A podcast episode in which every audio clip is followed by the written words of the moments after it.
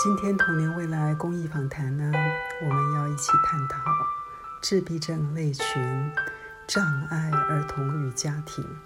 我们邀请到台湾大学医院儿心科肖梅妮治疗师来跟我们分享他在第一线的观察以及疗愈经验。各位好，我是肖梅妮。嗯，我从美国南加州大学职能科学与职能治疗研究所毕业后，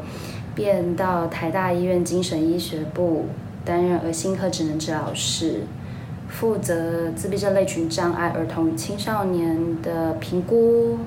那近几年呢，我同时担任世界卫生组织发展迟缓儿童亲子技巧训练计划。那我同时呢，想要介绍我在台大儿心服务以及学习的过程中，两位特别重要的老师。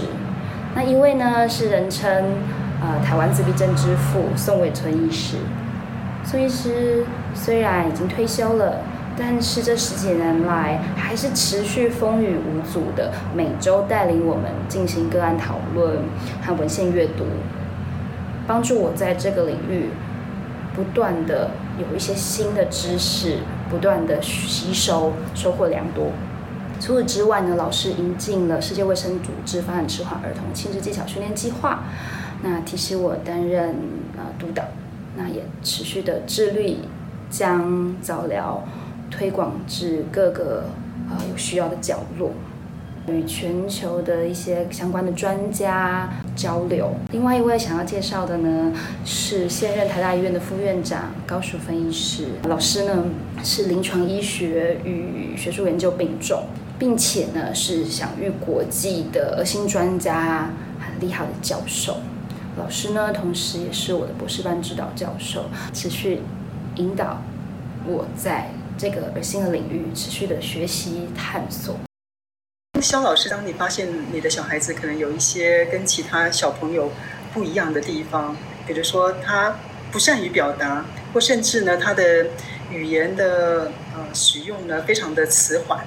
那甚至呢他不晓得怎么去沟通，他只会哭，有这些就是自闭症类群的这些小孩子，他比较有可能产生的一些情绪反应包含了哪一些，让一些父母亲比较能够去在这方面可以多注意一下。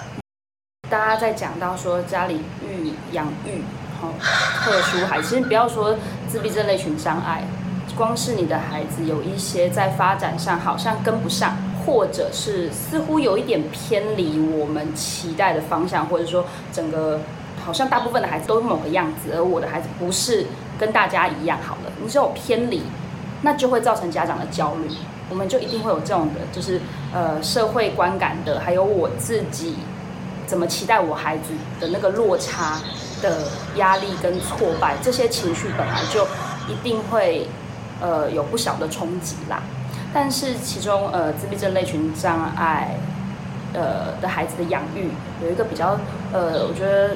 特别会有的一个家庭的冲击，是来自于其实不知道您有没有听过有个说法叫。就早期有说法叫“冰箱妈妈”的说法，应该就是已经数十年前了啦。那当然，那那时候哈是从呃从呃欧美先开始，他们其中一个啊说自闭症为什么会有自闭症？那有一个说法就是啊，自呃冰箱妈妈或者冰箱父母，意思是说，哎，是不是父母在教养上对待孩子比较冷漠、比较冷淡、比较疏离，所以造成孩子自闭？哈，自己呃就是。关闭在自己的世界，比较少与人连结啦，所以他们会觉得说，哎，是不是父母的教养造成的？那其实我顺带这里要很澄清，就是这已经被所有的科学研究所推翻了。自闭症类群障碍，它并不是后天的教养，而是先天的状况。但是呢，虽然都说被推翻了，可是呃，一来是就这个观念还是呃，就是以讹传讹，然后还还是。有些人就是还是这样传下去了，就并并没有真的有这种声音，还是并没有被完全消灭掉。那除此之外啦，是会家长怎么看待孩子，其实一定会跟呃环境或者是其他家人怎么看待孩子会有一些交互关系。所以一旦这些你怎么看我孩子，我怎么看我孩子，你怎么期待我养育我的孩子，这些有一些落差的时候，就会有很大的压力。根据呃第五版的呃精神医学诊断啦，大略把自闭症呃的一些症状分为两个大类的症状。第一个就是社交沟通和呃互动的缺损，意思是人际沟通啦，简单讲是这个意思。但是要就那个沟通不只是语言，不能只看语言，简单是这么说。虽然我们很容易呃就是很容易小朋友啊被被发现。可能有呃发展上的迟缓，或甚至是自闭症，很长的原因是因为家人或 或或邻居哈发现孩子的语言怎么比其他孩子慢。但是真正我们在看自闭症类群障碍，他的在我们讲人呃人际社交沟通上，他绝对不是只是语言慢而已，甚至他非语言，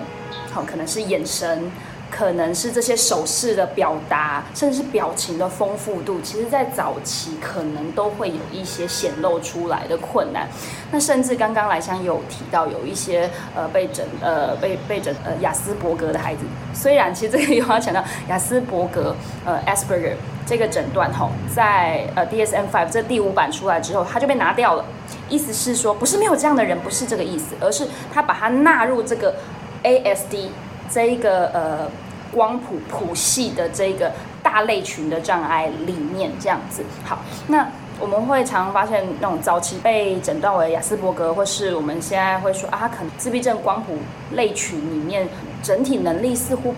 相对比较好一些的其中一个在里面的一个族群。好了，这么说好了，他常常被发现，哎，他小时候或者说他的语言这件事情，哎，似乎没有什么慢。可是你说仔细再去探究，会发现，也许因为为什么在讲，也许大概是不是我不清楚，而是变化的样态实在太多了，所以才会称为 spectrum 光谱。它的呃就是形态非常非常的多，所以说光是要学诊断，我们可能就是要花好一段时间这样。好，那谈回来，有一些像呃能力相对比较呃再好一些的自闭类型障碍的孩子，他可能是可以。有语言跟你沟通，可是我举一个例子，我之前就有一个小朋友啊，那现在已经，哦，他他他现在已经上高中了，这样子。这个小朋友呢，他的语言讲话不是问题，他可以讲话，可是你跟他很难沟通，为什么？他跟你讲话的时候，一开头他就跟你说。我要跟你介绍红鱼，然后他就停不下来，开始从红鱼呢，它的尾巴长长的，它什么时候呢会呃怎么样攻击你？他就开始介绍。你可以想象，你他都还没自我介绍，你也还没机会跟他自我介绍，他就开始跟你像百科全书一样讲他的红鱼。他语言有没有问题？他可以讲话，跟你沟通的问题？问题非常的大。好，那所以就是社交沟通互动的缺损这一类。另外一类呢，另外一诊断呢是。局限重复的行为和兴趣啦，会简称 RBI 这样子。那这个 RBI 其实就是一直重复性的啊，或是说仪式性的一些行为或是兴趣。举个例子，会有一些小朋友，他可能坚持每天回家必须走一模一样的路。我甚至有个小朋友哦，他坚持只搭某一种颜色的公车。那你想，如果今天妈妈要去的跟平常不一样的地方，她搭不到那个颜色的公车，那他们该怎么办？或者他们要一直换某同一种颜色的公车才能到目的地？所以说，这些孩子往往是在社交沟通互动缺损，或者是在呃重复的兴趣跟呃行为上出现了障碍。而这样的障碍，重点是这两类的障碍呢，它都。原则上会在儿童的早期出现，也就是他不是到长大之后突然间冒出来的。但是有个可能，就是当他的呃，就认知功能或是有一些能力相对蛮好的，或者是他的环境非常的包容、非常的呵护，所以他把他的症状都没有在早期有机会显露出来，而是等到环境挑战。举个例子，上了小学。好，或是到幼稚园的时候人很多，然后大家不见得像家里这样子，呃，就是什么都顺着他，他的一些不适应的状况冒出来了，这些状况都开始影响他的日常生活的时候，可能才会被发现，甚至被诊断。人生各种状况都可能发生嘛，好像你很难所有事都做好准备要去面对，总是会有意外，然后在意外或是跟你预期的不一样的。过程里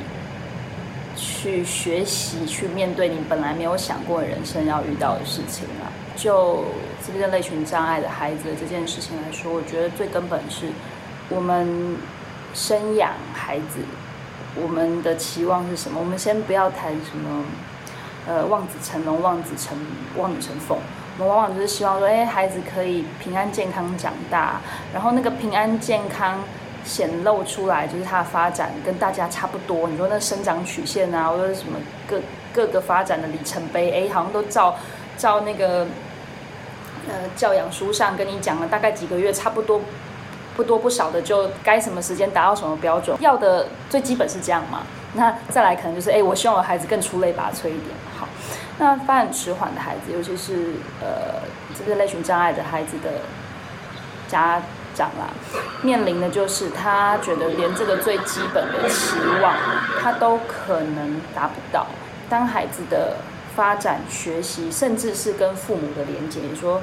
看眼神，然后父母叫他没有回应，或者是说会不会来跟爸爸妈妈撒娇，然后甚至是哎能不能到了。呃，幼稚园的年龄就可以去上幼稚园，然后这一些的，他都可能会有一些呃发展或者适应上的困难。那这其实对家长来说真的很辛苦啦，很难准备好，说我去面对我的小孩是特殊孩子，我生之前我就准备好，甚至生出来看他长那么可爱，我觉得嗯，他有可能是特殊孩子，让我准备。我觉得这有时候虽然说什么心理准备，这其实太难了，一般不会这样去想。所以我们只能说，如果真的。发现孩子的发展跟一般孩子不太一样，那我的劝告是：会难过，会压力大，可是不论那是什么，最重要的准备是真诚。那真诚是真诚的面对自己，就是那就是我的人生。简单讲说啊，就遇到了啊，我可能会暂时想逃避，我可能会暂时想想怪别人，好的。可是，如果这件事怪别人或者逃避就能解决，那也是好方法。问题就是没办法，他无法借由你当做没事，或者是就是谁谁谁害的，或者谁没教好了，或者是说是谁的基因出问题，不是你找个人怪就责，他就可以解解答了。既然不是这个样子，你也许经过那个。有一些痛苦，你你在跟这个现实妥协的过程，你会有一些情绪的起伏，我觉得那都没有关系。可是经历了一段这样的过程之后，你要真诚的面对，那就是你人生要面对的事情，是你的人生，也是你孩子的人生，甚至是你们这个家庭要一起面对的。那那个真诚是要面对什么，我们就一起去。不管今天是我要带孩子去求医，还是我可能得呃去。去找到怎么样的资源，那个资源需要我怎么样去帮助我孩子？那我我就去盘点，然后盘点我现有的资源，我的家庭资源，我可以怎么样去帮助我的孩子？我我可能甚至是我需要去为我的期望做怎么样的调整？那这个是最重要的，而不是去怪是另一半嘛？是谁不够认真？谁的孩子带的不够好？因为那是没有太多实质意义的，所以我觉得最好、最重要的建议是真诚的面对人生带给你，不管是快乐的还是痛苦的，甚至我们也知道有一些快乐可能是包藏在痛苦的背后。困难，不管那个困难是学习上的困难，然后还是他自己发展的困难，我觉得家长们只要你能力所及。你一定会用尽所有的方法来帮助你的孩子发展的更好，我觉得那是人之常情嘛，这样子。那嗯，在呃我们讲自闭症类群障碍的这些疗愈里面啊，真的有，我待会有机会跟大家分享，就是其实有非常非常多元，我们多元的介入方式，哈，甚至呃就是当然我们要适度呃正确的评估，然后评估之后找到呃就是就是有很多多元的方法可以让你们选择这样。可是呢？嗯，在在治疗这件事情上，就是它总是会有一些我们讲到费用，或者是你是不是要带他去哪里才可以找到名师名医呀？然后你要去几次啦？哦，这这这些其实是相当复杂的各各各种样，它是在不同的国家哈。你说在法国、在比利时、在意大利、在日本。台湾，呃，说中国大陆或者是呃，就是东亚地区，其实有很很多元的。就是很光光是在不同的地区就有很多元的样貌了。那我刚刚讲一个例子，就是呃，我多年前吼，我遇过一个妈妈，然后这个妈妈哦，真的就是非常非常气质的，呃，就是贵妇人这样子。然后这个妈妈呢，她本身就跟大家分享，就是她是她结婚前是一家很有名的企业的呃副总裁这样子，就非常厉害。就是就自我的发展，其实真的是很很很很棒这样子。那呃，他带着孩子来找我的时候，孩子已经国小四年级了，其实大概三四年级这样子。那呃，算是我就是一起。呃，投入合作这类群的家庭里，像是相对比较晚才开始合作的家庭然后好，那这个家长为什么会让我印象很深刻？说妈妈非常的非常的漂亮，非常有气质，然后他们家的经济也非常的宽裕。为什么我会提到这件事情？是因为呢，他真的帮孩子找到很多一大群非常厉害的，就很多就是。都是我听过的不同的领域的专家，他都找来帮助他的孩子哦。你可以想象是，他一定相当有各式各样的实力哦。好，那呃，他遇到我的时候啊，就是妈妈看起来就是很无助，非常的无助。那我跟他当然稍微就聊一下，才知道原来妈妈在生这个孩子之前，她是副总裁嘛。然后她其实是一个非常。据他自己讲啦，说他是一个非常非常强势，然后认为人定胜天，只要你努力，你一定可以做得很好。你做不好，就是你不够努力，这是他人生的认定。所以他还跟我讲说他。她那时候要结婚，她就是发现她她结婚了，然后呃嫁给另外一家公司的高层。她说她要结婚，她决定辞职，然后她就很压抑，就说：“哎，你事业心这么强，怎么会辞？”她说：“我做事情就要做到最好，所以我要结婚，结婚我就要生小孩，生小孩我就要当一个完美的妈妈，所以我就要辞职，我要专心当个好妈妈。”然后她同事，她说她同事就跟她说：“你这样子 OK 吗？你你从职场转换到家庭，她说没有什么不行的，人生就是照 SOP，生小孩是 SOP。”她说：“我一定可以。”好，然后他讲完，他在讲的时候，你就觉得他有一点点自嘲。那我其实想，哎，那他那个他在我面前样，就真的是，我觉得就是很很，我觉得很舒服，然后很温和，很温和。你会想象他以前听他讲，就是那种有点，甚至有点很 bossy 的那种，而且比较比较比较呃，就是跋扈一点的特质。这样我有点难难对照起来，我其实觉得有点有趣，怎么会有这样的落差？他后来慢慢慢慢大概知道，就是。因为他生了孩子之后，开始专心照顾孩子。可是他孩子在两岁多的时候，他开始发现孩子的发展似乎比较慢，然后一直都没有语言，那他就开始急，然后就开始呃，就是开启了后续呃，就是从就医求医，然后去找寻各类的早疗的专家，然后去帮孩子做各式各样的训练啊、治疗这样子。那好，总之我看到那个孩子的时候，孩子四年级，可是非常高大一个小男孩，我觉得呃，个性是小男孩，可是他的身身材非常的魁梧，这样子。好，那这个小男孩，呃，容我多一点时间叙述，因为我觉得让我印象很深刻。这个小男孩在跟我互动的时候，当然就会很明显的看到他其实会有一些，呃，就是包括眼神，哈，他其实眼神也很难跟你持续的就是这样子。呃，对焦，然后持续的忽视，然后沟通对话上也有相当的困难啦。好，总之呢，我就跟孩子开始就我们第一次的互动，然后哎，简单问个几句话，我说哎，有没有想要玩什么，给他选择这样子。我记得很深刻，就是我拿了积木跟呃，就是画纸。给他选这样子，然后我事前我先问过妈妈说，哎，我我挑这些东西，孩子有没有特别讨厌，或者是他，例如特别沉迷，就是我可能拿出来之后，他就完全不让我收之类的，就会问问家长，我都问过家长怎样资讯，妈妈就跟我说，哦，这套他都 OK，好，那我就给他选，就是就画画，画画还是积木，他就选画画，我说嗯好，那我们画画，结果呢，孩子就拿那个就是画纸嘛，他说画画，他就重复我说的，四年级要画画。然后很生气的丢到地上，就是把纸丢到地上，然后就嗯愣一下，我说嗯，要画画吗？要画画，捡起来，要画画，再丢掉，差不多是这种状况持续了好几次，因为我一直在旁边评估看看，哎，孩子的表情，包括他的情绪的起伏，然后有没有什么线索是我我漏掉的。后来越看越不对，因为孩子已经有点卡在这个状况下，甚至我跟他说：“那我们不要画画，拿积木好不好？”画画，一直一直卡在那个状况里，这就会让我觉得很困惑啊！就是，哎，这看起来是跟画画结了梁子了吧？这样子。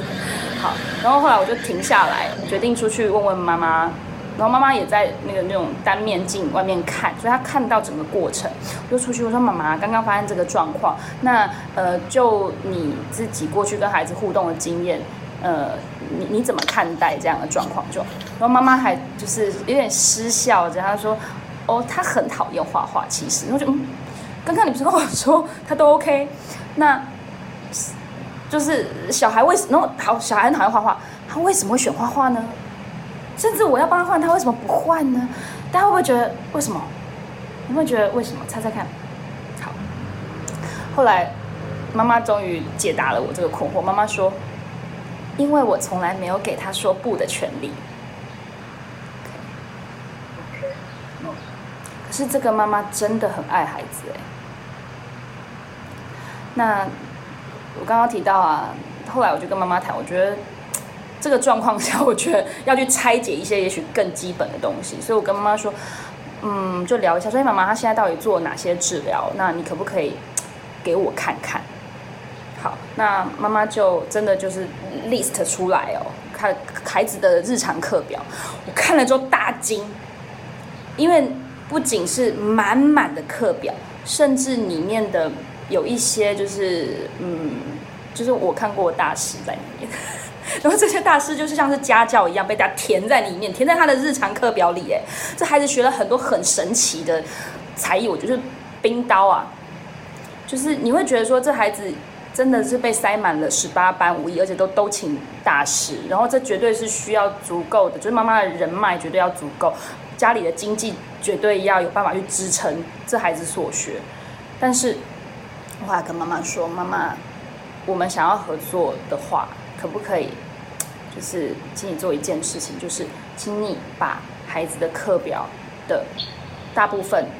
的课表做一些调整。那当然，我有问妈妈说：“妈妈，你为什么会想要帮孩子排这么多的课表、课课程内容？”她告诉我说：“因为啊，我听说自闭症的孩子一定有一个天才，一定有一种天才，可我不知道是什么，所以我帮他找。”我让他每一个都学，他总是会出现一个天才吧。所以这个孩子